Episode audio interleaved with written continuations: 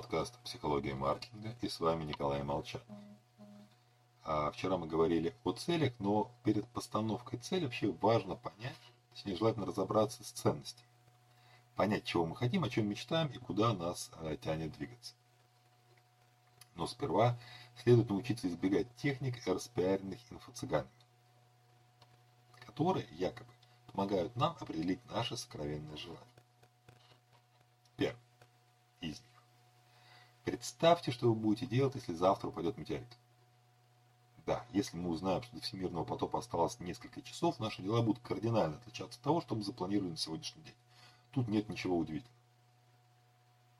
А, только реальная жизнь не строится из расчета скорой, неминуемой гибели. Напротив, мы выживаем потому, что думаем о будущем и меняем свое поведение. А, вторая. Представьте, о чем вы будете жалеть в конце жизни. Тоже не стоит. Подобные исследования проводились, так что я сразу могу сказать, о чем жалеет большинство людей.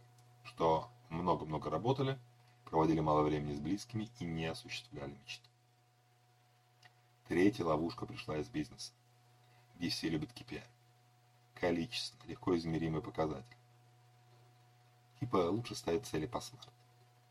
Возможно и лучше. На работе все же наша конечная цель – быть счастливым и довольным. Ставить в личной цели, в личной жизни, точнее цели в стиле прочесть 5 книг в месяц, учить по 10 слов в день следует с осторожностью. Иначе есть риск в итоге сказать «я сделал все, что запланировал», только вот радости, как в анекдоте о китайских новогодних игрушках, нет. И вообще, как говорил Дональд Рейнерсон, если бы измерение само по себе решило проблему, покупка весов помогала бы похудеть. Остерегайтесь этих ловушек – думая о своих целях. Всего вам хорошего. С вами был Il est quand même morte.